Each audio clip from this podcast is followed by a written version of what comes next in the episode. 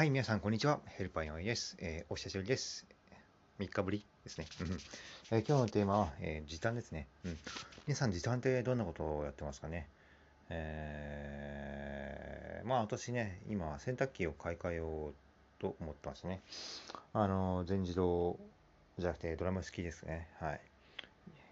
えー、乾燥機付きのやつでね、えー、まあ、その、洗濯から、えー、干す、干す、干して畳んでしまう。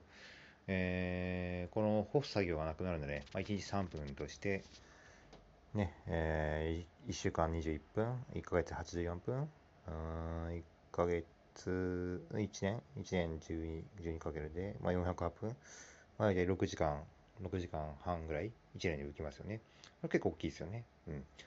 まあ、こうやってね、えー、まあ、時短できるとこはね、時短して自分の時間をね、有効活用、あ大事にね、えー、していきたいと思います。はい、ではまた明日失礼します。